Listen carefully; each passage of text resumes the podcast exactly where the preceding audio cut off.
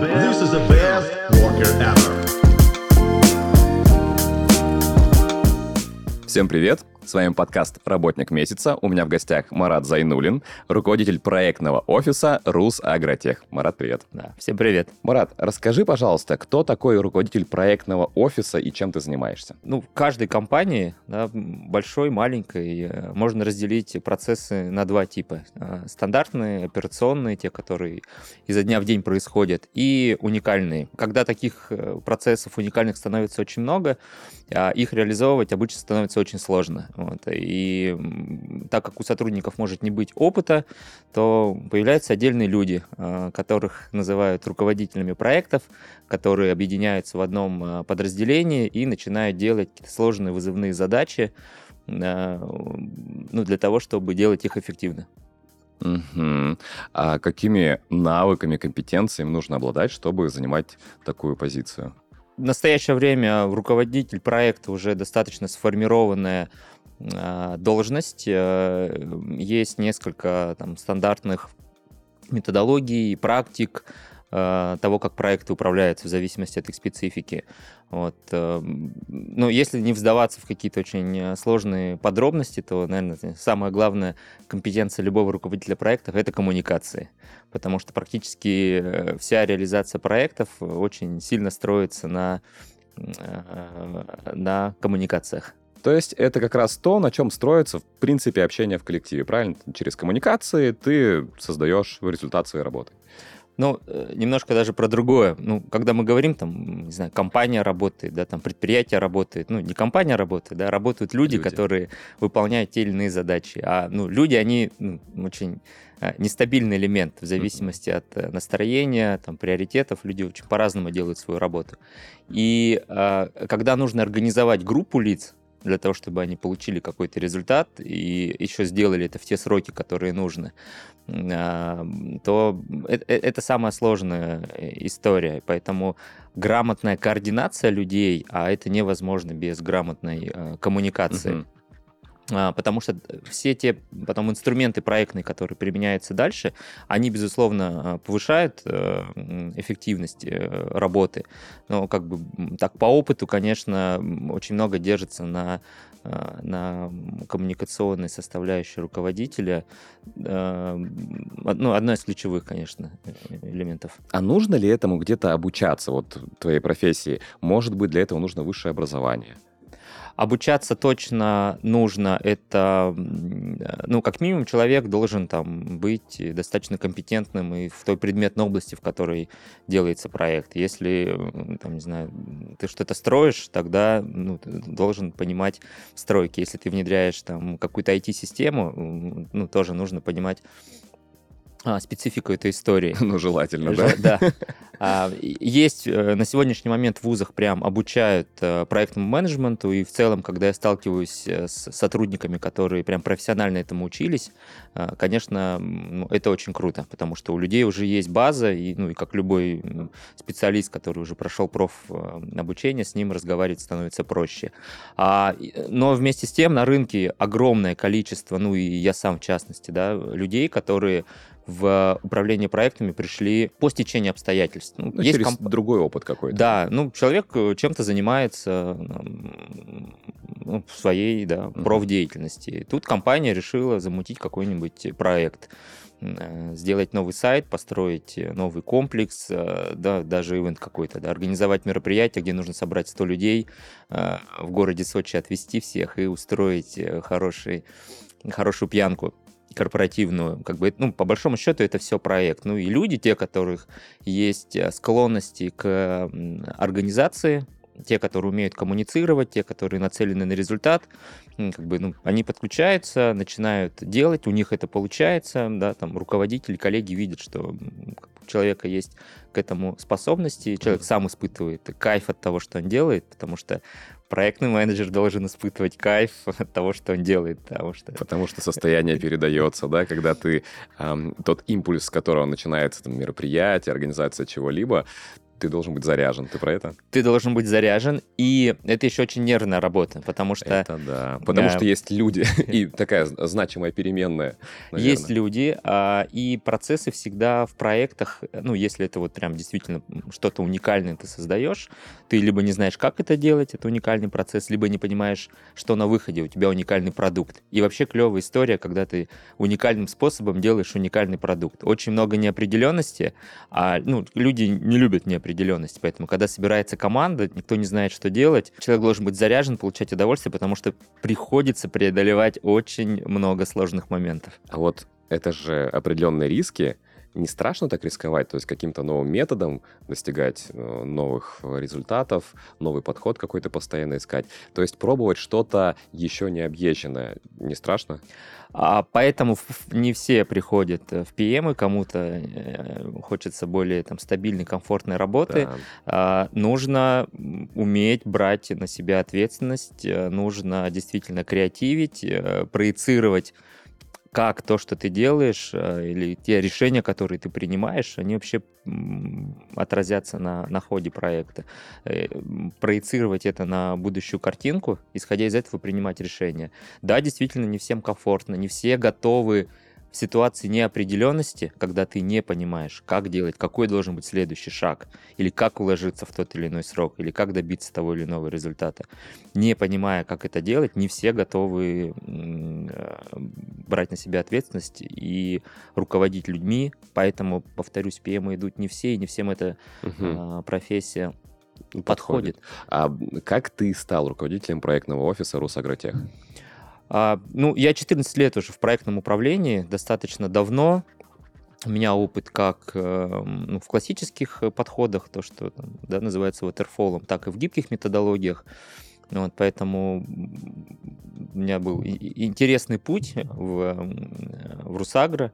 На LinkedIn я увидел о том, что сформировалась новая IT-компания, которая на стадии становления, а я как раз проходил путь э, похожий давным-давно и помню какой-то кайф, когда э, компания только образовалась, фактически такой там, ну не стартап, но очень много похожего.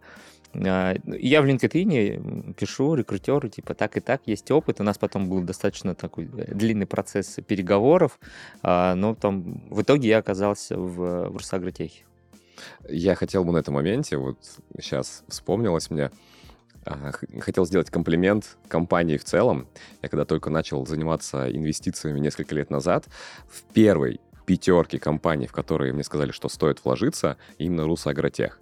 И причем вот есть инвестиции, где ты просто поддерживаешь, где там все прям вот э, стабильненько. Есть инвестиции, на которых ты зарабатываешь, которые советуют, чтобы можно было извлечь потом некую прибыль. И вот Русагротех была как раз из тех компаний.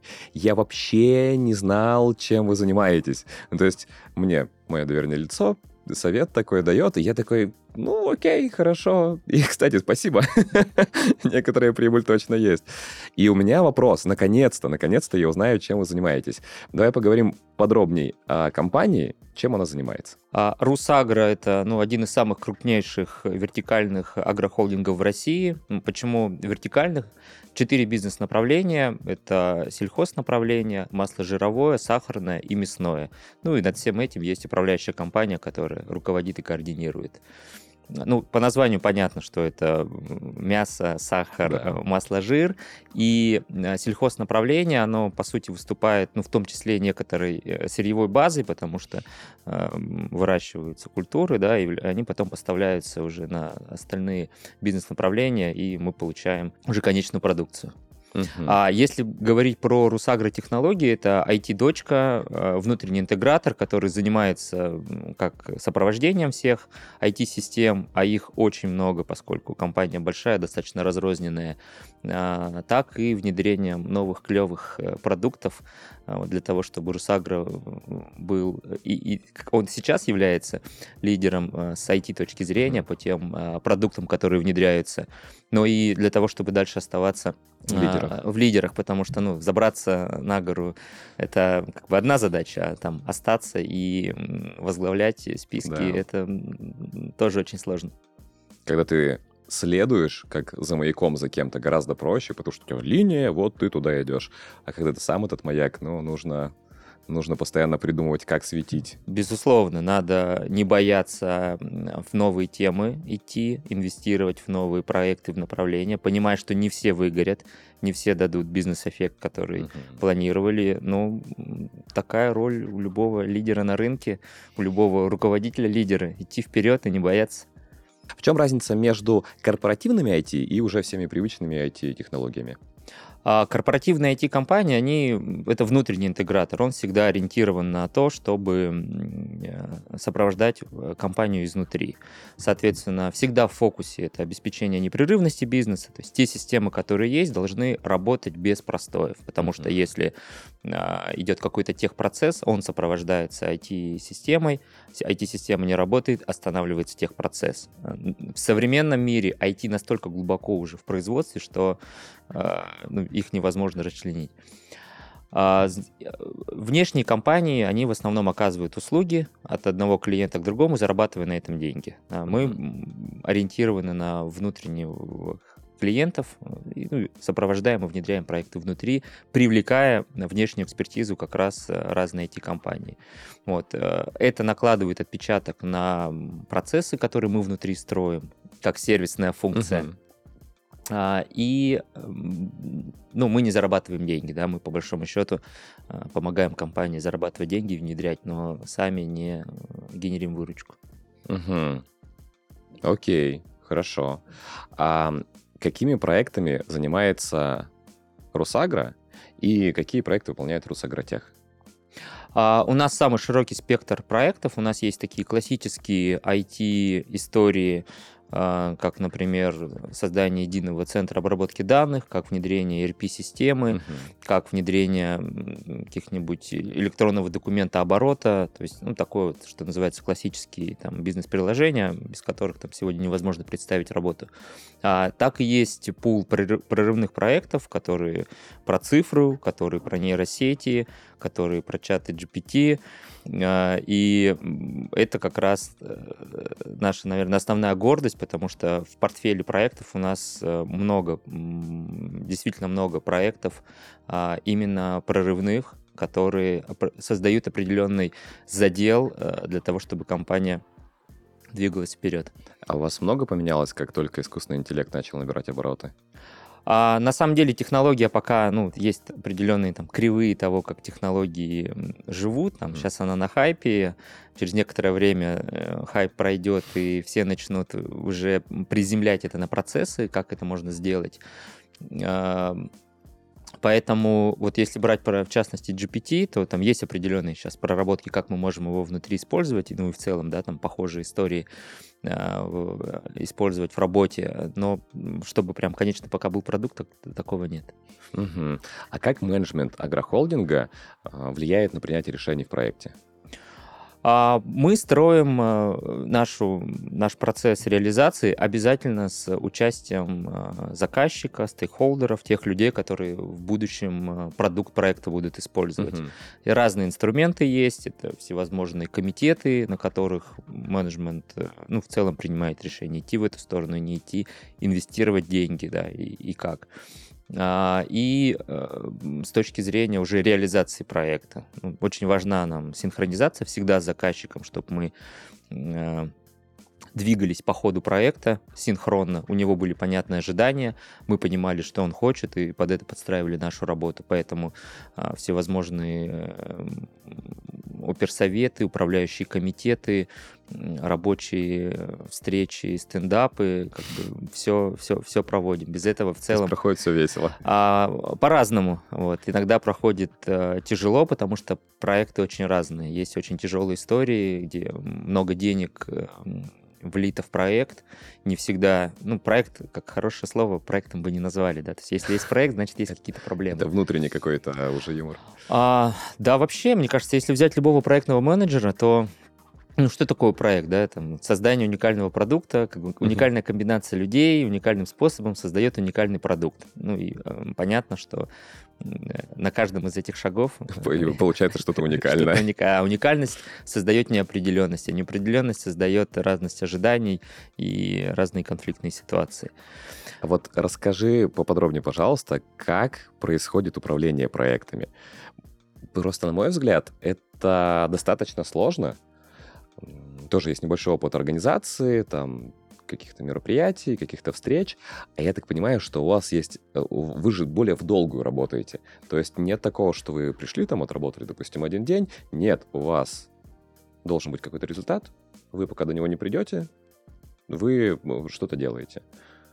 Правильно? Или я ошибаюсь? Ну, все правильно. Фактически мы как ну, пирожки делаем, ведем проекты. То есть у нас есть конвейер из проектов, которые мы постоянно э, производим. Uh-huh. И э, ну, действительно, работа проектного менеджера, она ну, крайне непростая. Э, отдельно затронем тему, что такой корпоративный руководитель проекта, uh-huh. некорпоративный. А, и э, ровно потому, что это сложно, люди, ну, всегда делали проекты, потому что, да, строили пирамиду, это же тоже проект. А, э, люди стали замечать, что определенные практики и подходы приносят, ну, как бы больше эффективности в, в эту историю. И стали их систематизировать, uh-huh. и так получились э, там всем нам известные методологии, которые там в Америке, в Европе, в Японии стандарты разные, ну, как бы они э, все, по сути, про одно. Люди увидели э, что-то общее, что повышает результативность, эффективность, превратили это в методологии, на базе которых мы строим все наши проекты. Соответственно, uh-huh. выделять стейкхолдеров, делать, планировать проект, используя определенные инструменты, э, строить коммуникации через определенные инструменты. Ну, все это как раз и превращает там, это из искусства да, в, ну, в некую работу, которую, которой можно научиться и просто выполнять. А есть какой-то вот момент конкретный, когда искусство превращается в работу? Ну, наверное, два-три проекта и куча седых волос, да, у человека. Когда Ты отлично уже... выглядишь, кстати говоря. Потому что я не веду проекты, руковожу теми, кто ведет проекты. Поэтому, да, седых волос э, чуть меньше. А, но когда человек проходит определенный путь, оказывается в разных ситуациях, понимает, что в целом-то они похожи, избежать их можно, применяя простые инструменты. Ну, то есть, в принципе, какие-то задачи, какие-то, может быть, даже проблемы становятся предсказуемыми? А, они, они зачастую предсказуемы. То есть uh-huh. очень много вещей, э, ну, если, опять же, мы говорим, что у нас ключевой нестабильный элемент — это человек. И, по сути, все проблемы, которые возникают, они лежат в плоскости взаимодействия. Потому что человек может не хотеть этот проект, у него может быть мотивация, что он внедряет какую-то систему, которая сделает его работу прозрачной, а он ее не хочет. Да? У человека да. могут там, быть другие приоритеты. У человека может быть конфликт дома, он приходит на работу, и он не может а, погрузить себя и вовлечь в реализацию, а у, как бы у проекта есть дедлайны, сроки, и вот uh-huh. уже подрядчик да, ждет какого-то результата. А, поэтому... А вы как-то помогаете в таких ситуациях? Может быть, они заметны, незаметны? А, они заметны, когда уже, ну, по ходу, да, там uh-huh. работы все равно видно, как, как происходит там динамика, как исполняются задачи. Э, здесь как раз э, нужно держать руку на пульсе, ну, не, не отпускать, руководитель проекта не отпускать ситуацию, чтобы контролировать, чувствовать проект, ну и вовремя включаться при необходимости, там, поднимать проблемы на руководителей, Э, скалировать, э, ну, чтобы не оказаться в ситуации, когда уже, ну, уже поздно, уже, уже все, сроки ушли, результата нет. Я подумал сейчас, что, возможно, поэтому иногда в офисах стоят груши и какие-то вот такие а, релакс-зоны, где можно сбросить стресс, возможно, даже а, понервничать, выйти, успокоившись. Ну, очень часто, да, надо признать, что в течение рабочего дня бывают э, моменты, когда хочется, чтобы была какая-то комната или как в Японии с... Где с... разбивают посуду, вот это вот. Да, да, да, где груши, вот э, хотелось бы на некоторых проектах вот заказчиков в виде груш, чтобы иногда после управляющего комитета снимать стресс. Чтобы в жизни не было таких ну, ситуаций конечно. неприятных. Лучше отработать на груши. И потом, как бы, человек лучше-то становится. Ты смотришь на него, улыбаешься, такой, да, я все, что хотел, все сделал. Расскажи, какие есть тренды в агротех и что изменилось за последний год-два. Ну, на сегодняшний момент ну, у нас, наверное, основной тренд это искусственный интеллект и применение там, нейросетей в абсолютно разных э, процессах. А, ну, почему, да, там это интересно, но я думаю, это сейчас как бы очень многие отрасли затрагивают, потому что, а, ну, если брать специфику э, сельхозки, да, что там а, очень много процессов, которые требуют оптимизации, а, логистических процессов, с точки зрения того, как культуры растут, какое вегетативное состояние, там, если сорняки угу. и прочее. То есть там вот э, очень... Это все за счет технологий решается, да? Это можно все решать за счет технологий, потому что как делали раньше? Раньше приезжает агроном, да, приезжает, подходит к полю, смотрит, как э, всходит э, пшеница, да, и, ну, как бы делает какое-нибудь заключение. Сейчас же можно сделать проще. Прилетает дрон, делает снимок, да, нейросеть обученная видит о том, что у нас там сорняки, не сорняки, угу. там нужно ли какое-то удобрение. Да, да, да, да. И э, ну, все, что раньше делал человек, а это всегда ну, завязано да, на, на, на скорость, uh-huh. и, и ты там либо большой штат, который очень много полей должен обойти, осмотреть. Сейчас, конечно, можно все это с, с точки зрения технологий сделать намного быстрее и результат получить лучший. А, опять же, если опыт нейросетей, то у нас есть проекты по распознаванию в мясном бизнес-направлении, по распознаванию состояния свинок, по тому, какая готовая продукция с конвейера уходит потому что сегодня достаточно поставить камеру э, видеонаблюдения, обучить нейросетку, э, которая будет сигнализировать о том, что со свинкой, да, там у нее высокая температура, свинка, свинка, да, свинка, свинка заболела, что техническое состояние станков, в которых они находятся, ну, как бы не соответствует. Да. Раньше нужно был визуальный контроль человека, сейчас повесили камеру, она круглосуточно смотрит, нейросетка, следит, и вот уже... С есть... тепловизором, да, наверное? А, да, да, да, у нас есть проект, где ставятся камеры видеонаблюдения, плюс тепловизор. Вот можно следить за состоянием свинки как с точки Круто. зрения температуры, так и с точки зрения визуальной истории. Просто у меня, как я думаю, что у большинства людей, представление э, об агро... как агротехнологиях, агропромышленности в целом. Вот именно такая человеческая. То есть все завязано на человеке. Есть какое-то поле, есть огромные амбары, может быть. Вот. Либо благодаря некоторым фильмам супер технологии. Ну, то есть там чуть ли не животные механические ходят. Вот какие-то такие вещи. А как происходит на самом деле, э, для людей, которые с этим не сталкиваются напрямую, это какой-то отдельный мир закрытый. И мне очень интересно тебя слушать в этом плане, потому что как сейчас объемы производства точно увеличились. Ну, по-любому. Людей стало больше, у нас там потребности всякие разные тоже выросли. Вот. И как это все устроено, это, конечно, супер. Супер. Ну, да, надо сказать, что мы где-то в промежуточном состоянии между вот колхозником, который вот в трактор залазит uh-huh. и поехал, да, ну и вот и дроны, которые автоматически все там сами делают.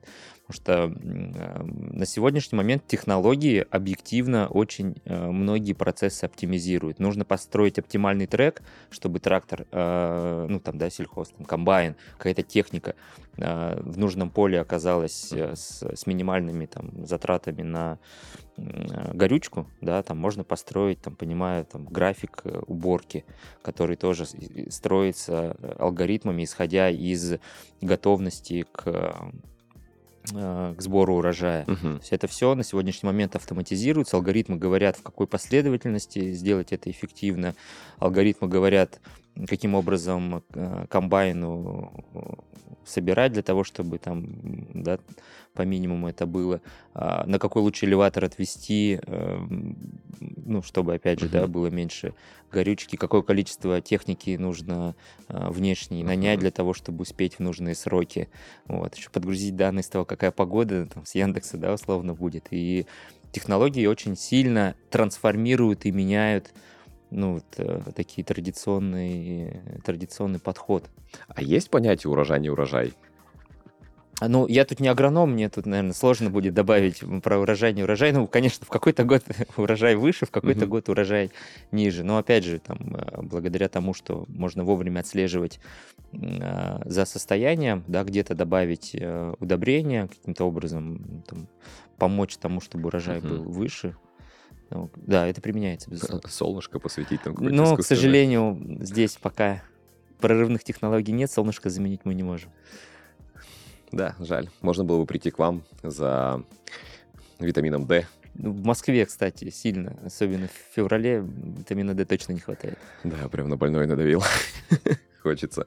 Я сейчас подумал, что если не куда-то отдыхать, улетать, а можно было бы приходить к вам, на, ну, на работу. Я думаю, что было бы много желающих на самом деле, потому что когда не хватает света, не хватает вот этого витамина D3, а люди узнают, что у вас есть искусственное солнышко, у вас было бы больше человеческих сил, которые захотели бы внедриться в компанию. Это прикольно.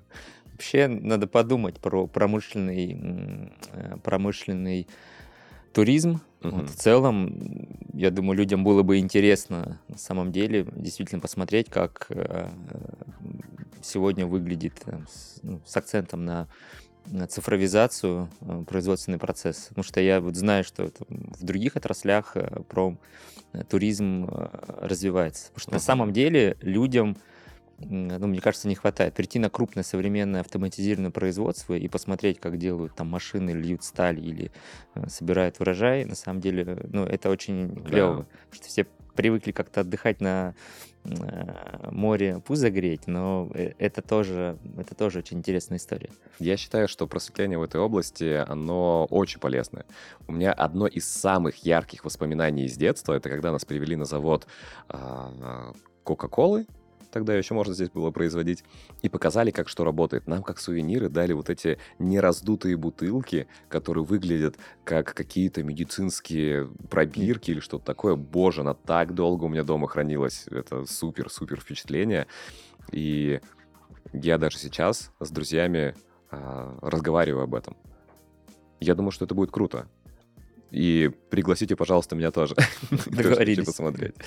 Расскажи, пожалуйста, в чем отличие продвижения IT-продуктов на агрорынок от других сфер? Ну, если брать какие-то другие отрасли, не знаю, машиностроение, там всегда есть сборочный цех. Uh-huh. Ну, по конвейеру едут машинки, роботы их собирают. Соответственно, там очень многие процессы и системы завязаны вокруг э, производства вот, локального. В агро это очень э, распределенные территории, то есть поля, а, если сельхоз, опять же, бизнес-направление брать, то это огромное количество площадей, по которым а, уборочная техника да, перемещается. А, э, это активное применение дронов, потому что ну, у нас сегодня есть ряд проектов для того, чтобы именно там, дроны проводили обследование. А, ну вот, наверное, два таких ключевых, э, ключевых момента. То есть это большие площади и вот все, что с этим связано. Логистики становится очень много. Uh-huh. Вот, и здесь специфика. Хотелось бы конкретно к тебе вернуться. Что самое сложное в твоей профессии? Ну, ты никогда не знаешь, в какой момент какой проект э, стрельнет, потому что я постоянно говорю, да, про вот эту вот уникальность, э, про, про людей. То есть сегодня все хорошо, а завтра по тому или иному стечению обстоятельств становится плохо. И поэтому, если сегодня проект э, в зеленой зоне мы не видим рисков, угу. то это скорее говорит о том, что ну, они есть, а мы их не разглядели. Да, а, мы с ними... вот так вот даже. Да, то есть риски есть всегда, просто, значит, мы чему-то не дали приоритет, а что-то просто не увидели, да, где-то поторопились. А, то и... есть должна быть всегда такая а, здоровое, я слово забыл. Есть, а... Когда ты переживаешь постоянно, когда ты должен постоянно за что-то вот переживать, что-то искать, какие-то такие ну вещи. вот это путь к стрессу и седым ну, волосам, да. да. Здесь скорее вопрос про то, что, знаешь, есть анекдот, что у нас нет здоровых, есть не прошедшие обследования. Так и с проектом. То есть проект, э, ну то есть если в проекте все хорошо, то, скорее всего, ты чего-то просто не видишь, и на самом деле где-то за углом таится большой черный лебедь, э, который там, через неделю придется бросать все ресурсы на ну, решение какой-то проблемы в проекте. Это, наверное, самое, э, ну, одно из сложных. Э, ну и взаимодействие, опять же, с, с менеджментом, с топами в части именно там работы с ожиданиями, потому что люди не все, ну и они не обязаны знать, да, там специфику там IT каких-то историй, там как проекты внедряются. Хорошо, если умеют, но как бы каждый занимается своим делом.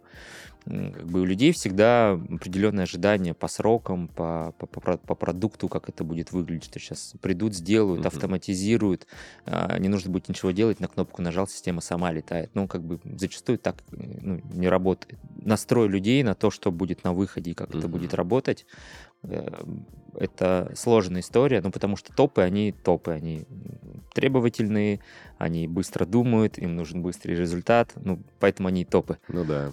Но это определенная тоже специфика потом взаимодействия. Накладывает как допол- дополнительное обязательство. А за что любишь свою работу? А за то, что она никогда не повторяется. То есть я совершенно точно понимаю, что даже если у меня проект плохой, он закончится. А... Я на этих словах слово вспомнил, которое забыл до этого, слово «паника». И мне кажется, что как раз слова о том, что она никогда не повторяется, что она всегда разная, у кого-то точно может вызвать панику. Сто процентов. У тех людей, которые привыкли, что вот все друг за другом, все там предсказуемо. А, да, здесь проекты не повторяются. Если у тебя там, вот, ну, как у PM в реализации 3-4 проекта, то один плохой, да, ну, потому что там есть какие-то сложности, то три других могут быть хорошими. Uh-huh. И ты понимаешь, что этот плохой все равно, ну, тебе сложное э, взаимодействие с заказчиком, заказчик очень требовательный, а, где-то не идет навстречу, тебе дискомфортно, ты понимаешь, что проект все равно завершится, а, ты возьмешь другой проект, uh-huh. да, там будет что-то другое. Это каждый раз э, уникальное. И за что еще люблю работу, потому что ну, вот в результате мы создаем какие-то уникальные истории. У меня, как у ПМа, был опыт по созданию, ну, по строительству завода вместе mm. с «Газпромом». Объединенная была история, строили в рамках импортозамещения предприятия, и ну, вот на выходе э, в результате да, получилось предприятие, которое работает, там станки, люди, производство, и ты понимаешь, что когда проект начинался, мы сидели в одной комнате, брали лист бумаги и рисовали, как будет оборудование там в цеху, надо его располагать, да, там. Дальше была история с реализацией, на выходе есть э, производство действующее, и ты на него стоишь, смотришь, и ты сначала это придумал, угу. потом ты это нарисовал на бумаге, да, это появился какой-то дизайн, потом это превратилось в требование, потом пришел подрядчик, и ты смотришь, вот как в детстве ты строишь, э, да, там из конструктора что-то, да. а здесь ты вполне себе создаешь продукт или если это IT-система, то вначале есть э, какая-то идея того, как это будет работать, как процесс автоматизируется, а, какие будут формы ну, в системе, mm-hmm. да. А на выходе у тебя есть живая э, система, в ней работает сотни людей, там проходит э, десятки тысяч там транзакций, и как бы это становится определенной там нервной системой компании, потому что они начинают этим жить. И вот эта вот магия, когда ты берешь э, лист бумаги, делаешь э, дизайн процесса, mm-hmm. а потом он превращается в действующую систему, э, в которой работают люди, вот это, наверное, ну, самое волшебное и что-то очень романтическое в, в профессии. То есть это все а, нивелирует все проблемы, связанные там, по ходу проекта, mm-hmm. потому что, ну, это действительно часто нервная история. Но это настоящая магия. Я тоже хотел сравнить именно с этим словом, потому что если убрать вот эти срединные процессы, а, чертежи, управление командой, там, строительство и так далее, то сначала ты придумал, убираем все, то, что в серединке, бах, и у тебя появилось. Грубо говоря, была, была пустая комната, ты представил уже какое-то супер наполнение, и она по мановению волшебной палочки. Ну, все плохое быстро забывается по ходу проекта, да. Мозг, слава богу, так устроен, остается что только пара остается седых волос. пара седых волос, и ну, ты все равно не понимаешь, откуда они, возраст просто. Вот, но когда действительно у тебя там идея, что вот есть там дрон, он прилетает, да, там снимает, то есть это все вот, вот мы пришли на встречу с тобой, погенерили, потом раз, два, три, четыре, пять, и вот дрон летит над полем, вполне себе физически осязаемый. Вот есть продукт, и э, э, это действительно что-то очень клевое. Круто. А что бы ты посоветовал людям, которые хотят в будущем стать специалистами агротех? Учиться, развивать. Ну, тут, конечно, будет такой набор банальных вещей, вот, но первое, что надо любить э, то, чем вы занимаетесь. То есть неважно, да, в какую профессию вы идете и куда, надо э, ну, испытывать удовольствие от того, что ты делаешь. Банальная вещь, но действительно надо найти свое признание. Вот. И надо развиваться в той теме, э, куда вы идете. То есть, если вы разработчик, вы должны быть хорошим разработчиком. Если ты э, PM, то ты должен быть хорошим PM. Э, ну, нужно быть профессионалом, своим дел, профессионалом своего дела. Э, учиться именно проектной методологии, какие они сегодня есть, как их применять. Сейчас все бегут с головой в agile, но на самом деле нужно знать все инструменты для того, чтобы уметь их комбинировать. Это самое главное. Изучайте все практики, которые на сегодняшний момент есть на рынке, изучайте э, системный, системный подход, системное мышление, а, учитесь, это важно, структурировать информацию, учитесь визуализировать информацию. Мы живем в мире, где все онлайн, где все в перегрузе, где надо очень быстро а, донести информацию, а для этого ее нужно подготовить. Поэтому учитесь структурировать, визуализировать и очень быстро и кратко доносить информацию до людей. Ну, про коммуникацию, мне кажется, я уже тысячу раз это слово а, упомянул. Это очень важно. А, развивайте, читайте, понимайте, каким образом, как с кем строить эффективные коммуникации. Спасибо большое. Я даже для себя несколько отметок взял. Кое-что принесу уже сегодня. Потому что структурированность — это невероятно важно. Ощутил на себе. Марат, спасибо большое. У меня в гостях был Марат Зайнулин, руководитель проектного офиса ООО «Русагротех». Это был подкаст «Работник месяца». Пока.